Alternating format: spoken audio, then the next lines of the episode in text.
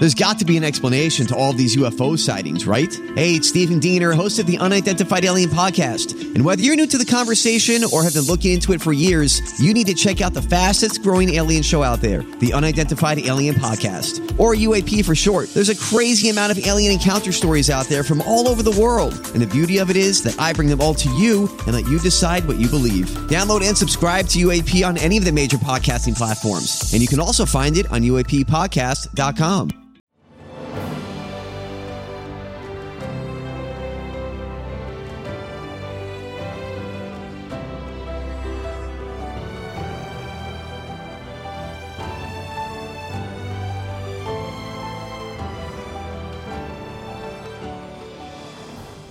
Welcome to the newest episode of Beyond the Fame with Jason Fraley. I'm your host, Jason Fraley, picking the brains of the top filmmakers, musicians, and artists of our time. Author Monte Schulz, son of the late Peanuts creator Charles M. Schulz, has penned his sixth novel with the fiction war epic Metropolis. We discuss why the novel took him 22 years to write, and we set the record straight about his father, who created beloved characters like Charlie Brown and Snoopy.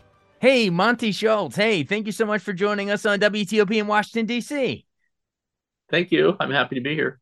Although I'm in California, but not in DC. But yeah, the miracle of uh, transcontinental communications. Yes. Where'd you say we're talking to you from? California? Santa Barbara, California. Yep. Santa Barbara. Wow. Well, thanks for taking the time to join us cross country here. of course, um, you know, the, we should tell everyone you know, the son of the legendary late Charles M. Schulz, the Peanuts creator. But you, sir, have have created quite the uh, career of your own here as as an author. Um, and we're talking about um, I believe it's your sixth novel. Uh, it's called Metropolis. Um, so um, you and I know what it's about, but just uh, for our listeners who maybe are just joining on here, have no idea what it's about, give them give them the basic premise here of this sort of dystopian love war story here we got going on. It's uh, the story of a college student, Julian Bream, in his senior year at uh, Thayer College, uh, Thayer Hall at, at Regency College, and um, he is matriculating in against the backdrop of a 60 year eugenics war uh, taking place in what they call the desolation, um, which would be, in reality, I guess it'd be like Eastern Europe and uh, uh, Germany or whatever like that. Uh, and um, he meets a, a, young revolutionary named uh, Nina Rinaldi with a feisty uh, sister and becomes he's made aware of what is actually going on in this republic. It's very old and has made a the republic has made a decision about a hundred years before Julian's book, for the action of this book, uh, to get rid of the people they don't like in the republic: the infirm, the feeble-minded, the sociopathic, the ignorant, th- thinking it's going to improve the society when in fact it, dra- it drags them down into a morass of dystopian horror. Wow. And so, and what's the phrase you use for that? Uh, not a Holocaust. You said eugen- a eugenics war. It's a eugenics war. So, so, um, and it's very unusual. Uh, so, the war in the Soviet Union in the 40s with Nazi Germany was essentially a eugenics war, killing everybody that they thought they thought they were all subhuman to make room for the German people. Lebensraum. Um, we see, let's say, in the TV show Last of Us, it's a it's a fungus uh, apocalypse. Um, I'm watching a version of War of the Worlds where it's a an alien invasion killing everybody. We've had uh, pandemics, uh, but what we don't talk about are this book is really unusual in that it's a eugenics war, and eugenics is more dangerous than genocide because genocide targets a certain group. eugenics targets anybody you don't like. Mm. You name them as inferior and uh, that's sort of the premise of this book is julian starts to understand he's not ignorant of the war because it's been going on his entire life but to actually see what it actually means uh, both above and below the city is uh, is what they call undercity uh, where uh, refugees from the that first uh, what they call the great separation uh, where many of them went. A million went into the eastern tra- hinterlands but some went underneath. So um, anyway, that's the world. It's a it's a love story. It's an adventure novel. It's a war novel. It's uh, a mystery. It's a philosophical uh, exercise on eugenics and love and the purpose of morality. That's what the book is about. Metropolis. Wow. And you mentioned that they go to this undercity beneath the metropolis. Of course, I Yeah. I as a as a movie buff, I remember that you know the the Fritz Lang silent movie from 1927, Metropolis, and they're sort of an above ground and below ground. Were you inspired by that at all? Were you aware of that? You know what I mean? Any any echoes? Uh, aware of it, but only tangentially, and not inspired by it at all. I just made my mind up completely. It's more it's more inspired by um, other things I've read, other books I've read. Uh, but um, basically, my idea. I, I think the biggest inspiration was um, eugenics and the idea of it. Gotcha, gotcha. And what was uh what was the inspiration or what why why did you do you think you you picked someone to make the main character a, a, a college senior, you know? Uh, Is, is it just sort of the idea of in those I mean in college is when we start I guess people sort of wake up and become politically minded or is it the idea that you could do this young love with the Nina Rinaldi character who's this revolutionary political activist um fighting the authoritarian regime? Like was it just sort of like the the young burgeoning blooming of of someone waking up to the world around him or why'd you pick sort of a college student? Uh, okay. Here's the honest truth. The first file, uh, I found my old um, Macintosh iBook about three months ago, or two months ago actually, and I and I, I I was able to plug it in, charge up, and found the original save file for this book, Yeah. which had the first 50 pages of the intro, and it was from June 11th, 2001. Wow. So I'm telling you this because the truth is I don't remember the genesis of this book sure. a long time, 22 years ago now. And so I, I'm guessing that I, it's a first person narrative, which I'd never written in before. And I think I just probably wanted to do something different, have a different kind of character. Um, my, uh, in my previous book, my 20s book, um, Crossing Eden, there's a businessman who's probably in his late 30s. His wife is in her 30s uh, in her narrative. And then there's a, a, a teenage farm boy, sort of ignorant farm boy. And so maybe this time I've got a character who's educated but not fully formed yet. And then I was able to have. Uh, I think. I think also I was inspired by having a novel set at a college as well. Mhm. Okay, so I wanted. So I have a copy of um, the Cal Berkeley 1890. I think it's from 1898. Um, and sort of see what the colleges were like back then. All the and I got a lot of expressions, and words, and names of people from that uh, from that yearbook. So it's sort of recreating that period in a sense. Um, even though this book has its own time period, it's it's sort of like that. Uh, so I think that's that was the that was sort of the inspiration. It, it look books books have a lot of inspirations and and they're sort of all taken together in a in a kaleidoscope of, of thoughts and ideas and directions. So that's the idea. I think. Absolutely. And you're t- like you're so you're saying just to clarify for our listeners, it's you know, you're pulling for these inspirations, but the the actual metropolis is not a particular I mean, you mentioned Soviet Union, you know, you mentioned a lot of real world things, but but in the actual book, this metropolis is a fully fictional um land that you've created, right? Okay, so I started this book, and I wrote on the the the next uh, the next save file was from 2003, and then I never wrote on it again. Um, and the problem for me was I couldn't figure out uh, how Julian could be studying the Romans and the Greeks in a fictional republic. I also couldn't figure out um, the geography of the book, like where is it taking place and where is the Mediterranean and everything. then I realized in the spring of 2019 uh, regarding uh, how he can study Greeks and Romans in a fictional republic, uh, to paraphrase Ray Bradbury, because I say it so. Okay, and uh, and then I realized that this republic, what it really is, is I have a friend from UC Santa Barbara who, when I described the book to him while he was writing it, said it's, he told me it's as though history bifurcated uh, 1500 years ago and created this republic. So the republic is actually geographically, it'd be where France is. The metropolis is where Paris is. The Holy River Livorno is what we know as the Seine. Um, Okay. and then the hinterlands, the eastern provinces would be Germany, Eastern Europe, and then going on into Russia. Uh, so the rivers are named differently, and uh, as towns, there's multicultural influences on this. Uh, but that's and then then the whole book made sense to me. What they call the Southern Sea here is the Mediterranean for us, and where the book opens in uh, with Julian and his um, and, and his roommate Freddie go out on a spring holiday to Saint Etienne shores. That would be Western France and the Atlantic Ocean. Uh, so then the book made sense to me. It's easy to write. And then I wrote the whole thing in nine months after that. I wrote the whole thing from August till August 2019 till uh, uh, April 2020. Wow. So you started you you the original draft that you said you found went back and found the original file was in 2001? Yes. Oh my gosh. So over 20 I know. years. I know. Wow. Right, right. So, I know. So wow. yeah.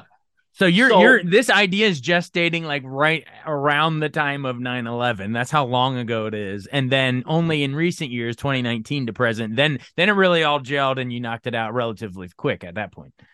Uh, but I had so what I had was I had the first 50 pages and then I had fragments of notes. Some I added during the years. Now and then I thought of this, oh, that would go in there somehow. And um, but I never worked on the book until 2019. Wow. And, and then it all kind of made sense to me. And then I had an interesting writing schedule where I to make myself write. I'd gone over to Hawaii to work on another book, and then I I got the idea for this book. Um, and by the way, while I was writing this, I mean, I was writing my other books. I was editing and publishing other books, so I never came back to Metropolis. I even forgot that it was written in first person. I was thinking about writing another book, a different kind of book, and thinking, well, what can I write? I mean, how do I? What's a good first person voice? And then I thought of James Jones' novel, Merry Month of May, and I opened it. As I opened it, I realized, wait a second, wait a second. Metropolis. I looked at Metropolis. Oh, that's a first person voice. Oh, I rewrite in first person. Oh, okay.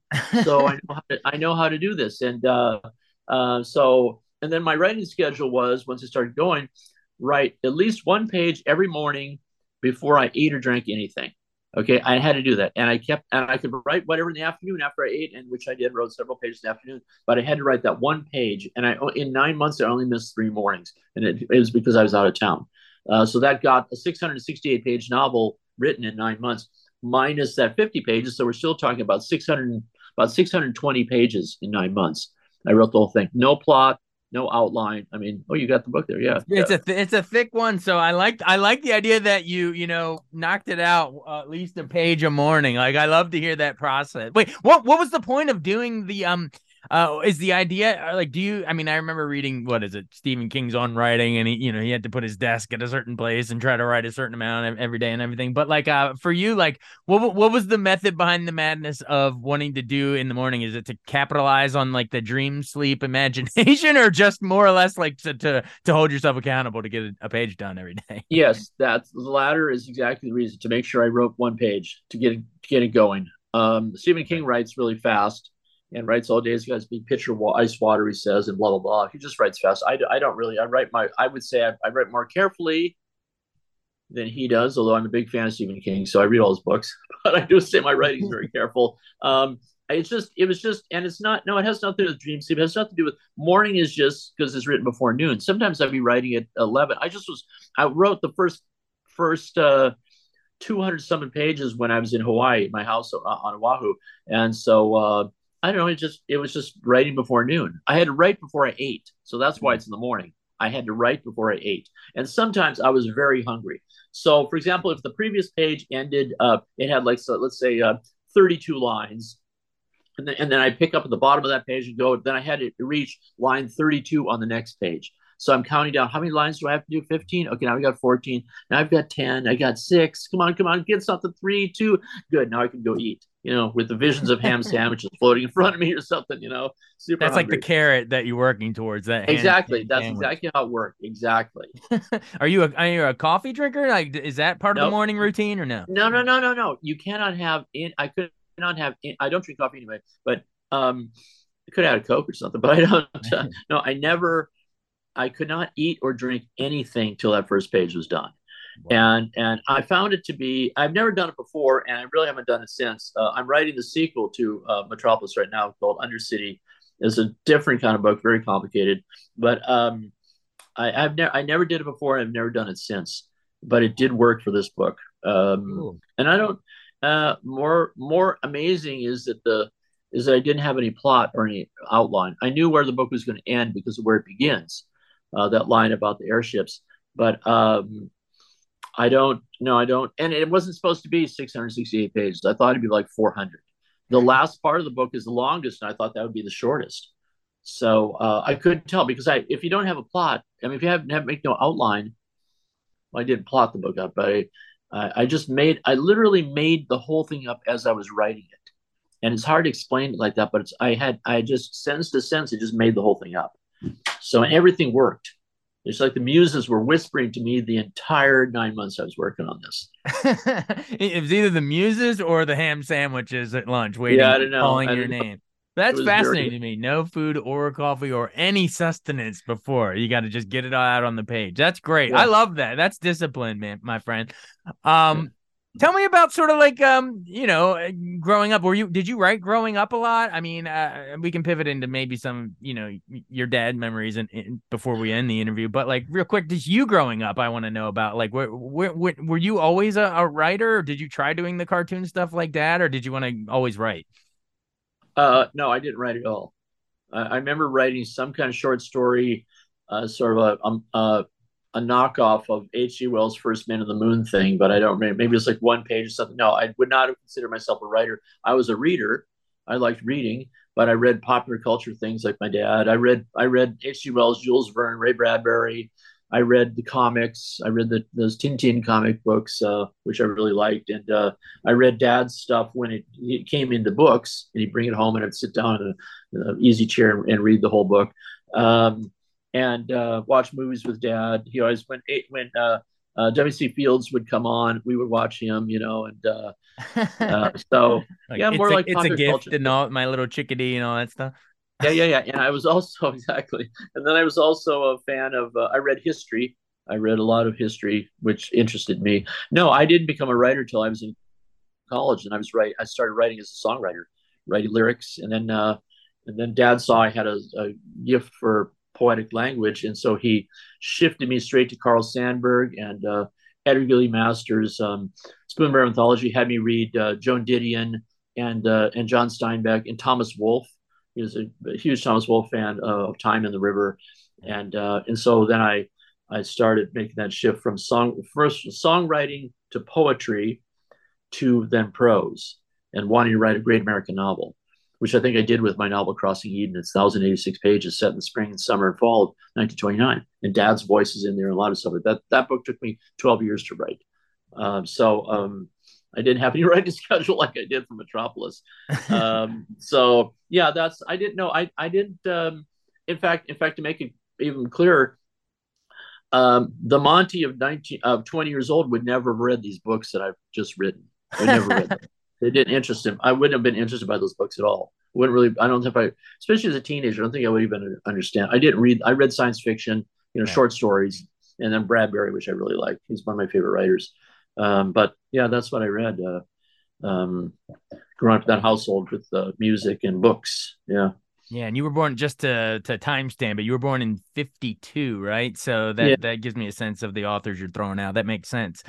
I'm Bradley Trainer. And I'm Don McClain. We have a podcast called Blinded by the Item. A blind item is gossip about a celebrity with their name left out. It's a guessing game, and you can play along. The item might be like this: A-list star carries a Birkin bag worth more than the average person's house to the gym to work out. Pretty sure that's J Lo. And P.S. The person behind all of this is Kris Jenner. LLC. We drop a new episode every weekday, so the fun never ends. Blinded by the item. Listen wherever you get podcasts, and watch us on the Blinded by the Item YouTube channel. Um, cool. Well, uh, even to to dial it back even further, uh, your dad was born in what Charles M. Schulz was what 1922, 30 years earlier in uh, Yeah, yeah. Minneapolis, but grew up in in St. Paul. Um, gosh, his mom died young, and then he went drafted into World War II. Uh, so he he he lived a, a lot of life. I mean, you're talking about war and stuff in Metropolis, but your dad was living some of this some of this stuff. Um, but yeah, t- remind our listeners really quick. Uh, and you've been really generous with your time, but like you know, real quick about how how we broke in um to writing the Peanuts gang. It started as Little Folks, right? Yeah, but Dad was an artist. Uh, he was he was a big fan of comic books. His his nickname Sparky was given to him uh, when he was uh, really really young, uh, named after Sparkplug, the horse in the Barney Google comic strip. And of course, he died three hours before his last strip ran in the newspaper. So his entire life was uh, was um, um, spanned by the cartooning art, uh, framed by that. So. Um, no, uh, dad. Dad loved uh, comic strips. That's all he ever wanted to do was be a syndicated cartoonist, and uh, so he did live the dream he had. And and his dream had nothing to do with being famous either. Not what's if he had been in two newspapers, he would have been uh, okay with that. Uh, but he he went from um, yeah after he got out of World War II, he he got a job at uh, um, art instruction in uh, I think it was know, Minneapolis, St. Paul, whichever, somewhere in there, and uh, and then after and he was submitting comic strips, and um, at one point he I guess he said he was uh, he had, had a comic strip and, and he went and saw one, one what one of the other cartoonists was drawing and he went back and, and crumpled his up and threw it away and started over. So, um, but he was very talented um, uh, with the pen. He could do he could draw a lot of things. He could draw everybody else's comic strips too. He was very good at that. So um, that was his passion. But I and I am and so I am doing what he wanted to do and then and therefore wanted me to do, which is to write books, write long form prose which he couldn't do. Um, when he had to write captions or little paragraphs in, in, books about himself or the strip or whatever, he's, he told me he found it agonizing to just write three paragraphs was agonizing because he's so used to writing in single panels.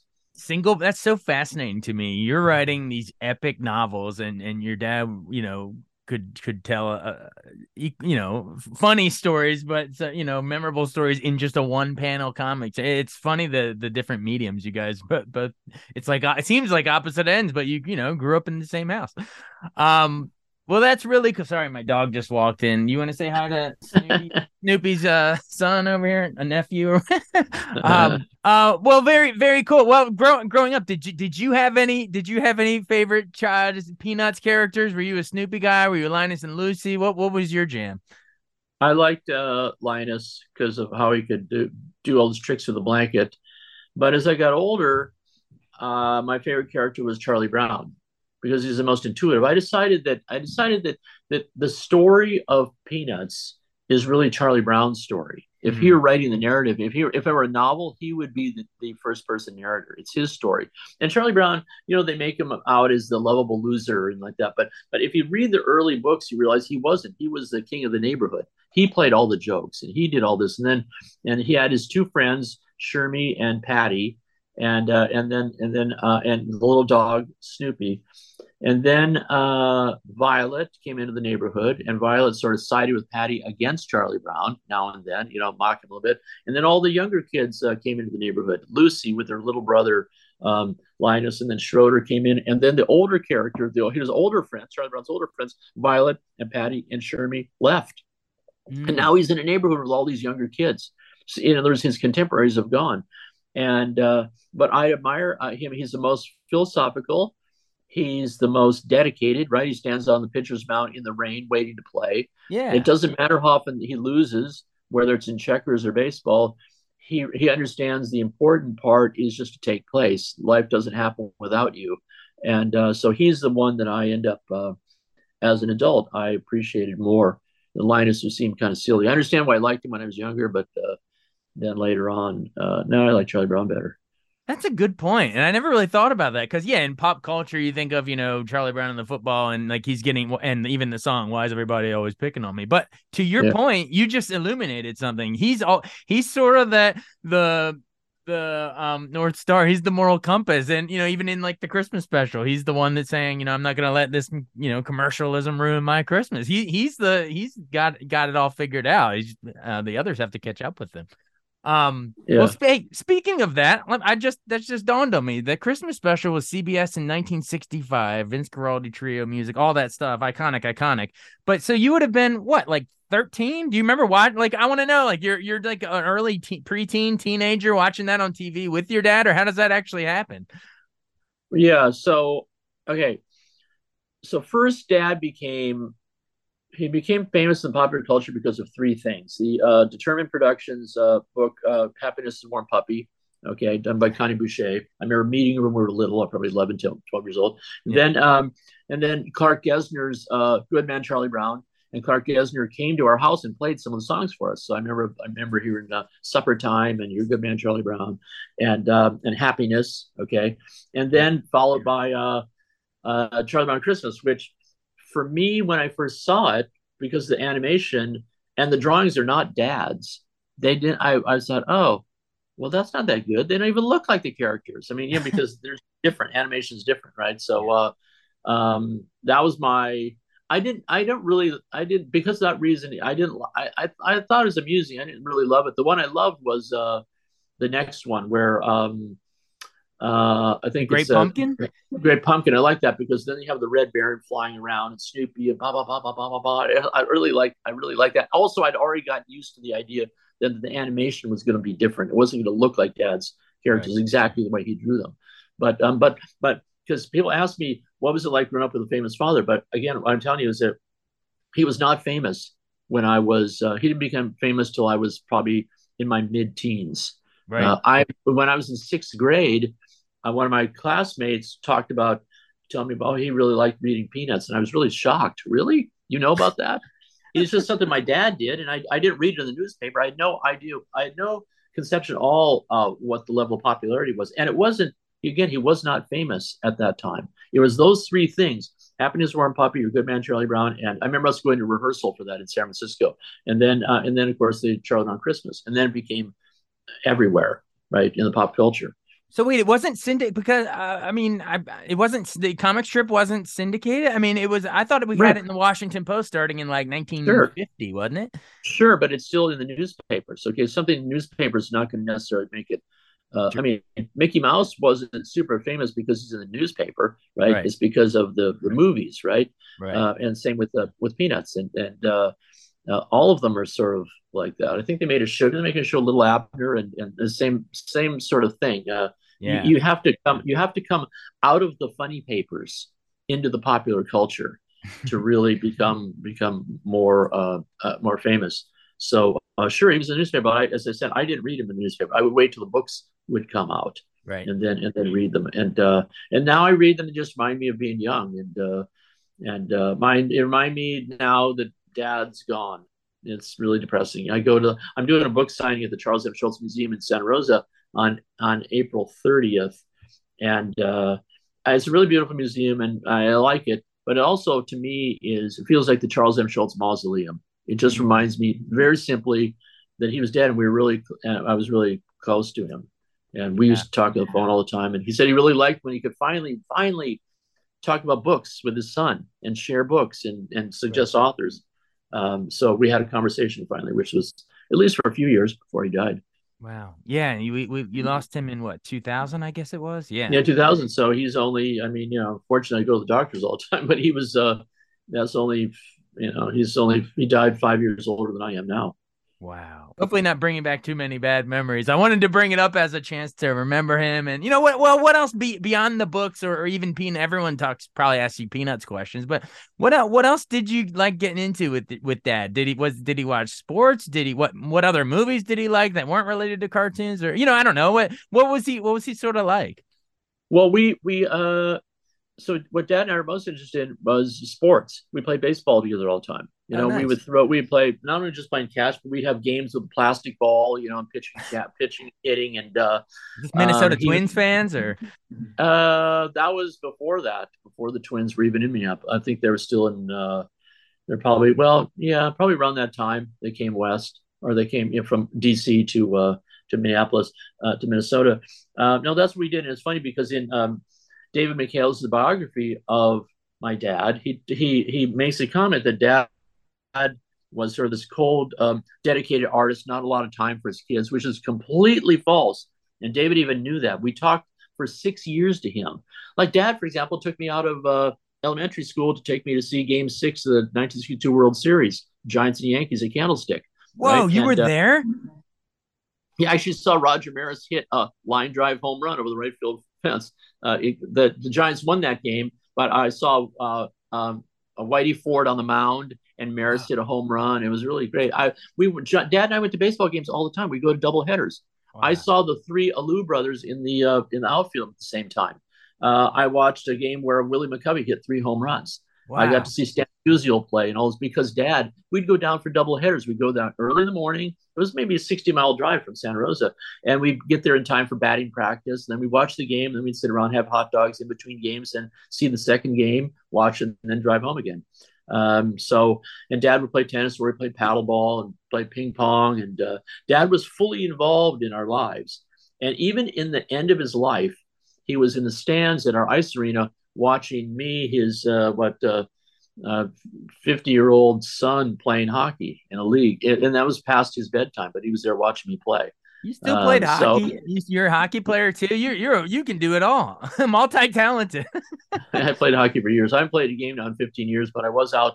I was out with the stick and puck about uh, a month ago, and, and I was getting my game back, and I can skate. I can skate and handle a puck like a National Hockey League player. It's a really good sport for me. I just stopped playing because I don't know uh, different circumstances. But then I I tripped over a footstool in my sitting room upstairs at my house, and and uh, have a I sprained my the medial collateral ligament in my right knee. So the orthopedist just told me yesterday I can't skate for two months. So Oh, uh, and I hadn't been on for long anyway. But no, dad, dad, um, uh, he loved sports and popular culture, uh, and he loved music.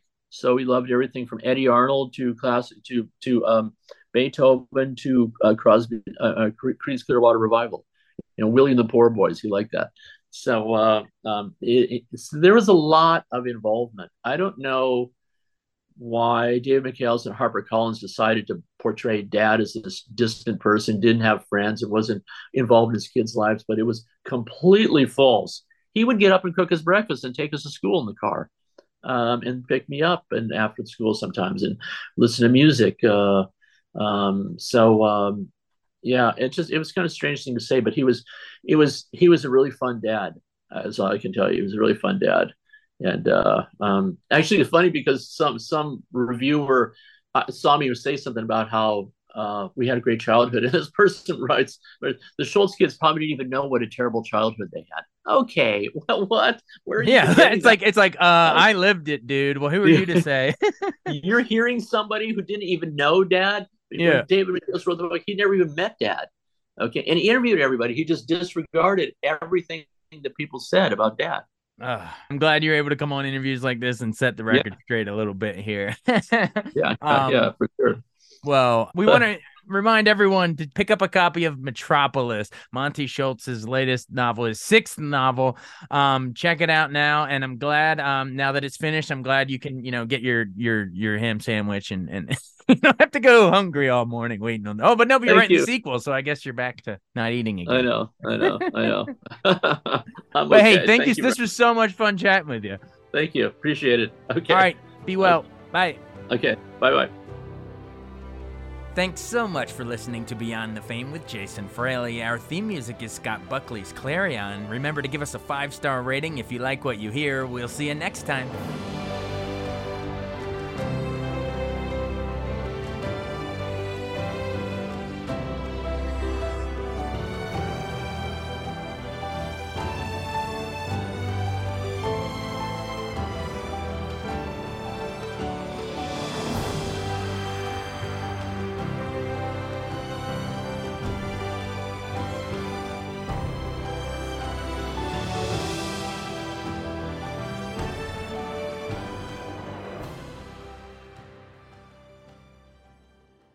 Wanted to take a second to tell you about an app I really enjoy. Living in the DC area is great, and Podcast DC gathers all of the local shows that I like all in one local app health, sports, local news, politics, and so much more. Podcast DC is the new local app with hundreds of DC area podcasts to choose from. I can earn exciting rewards just for listening and share the podcasts I love instantly. Available in the App Store or in Google Play, listen local with Podcast DC.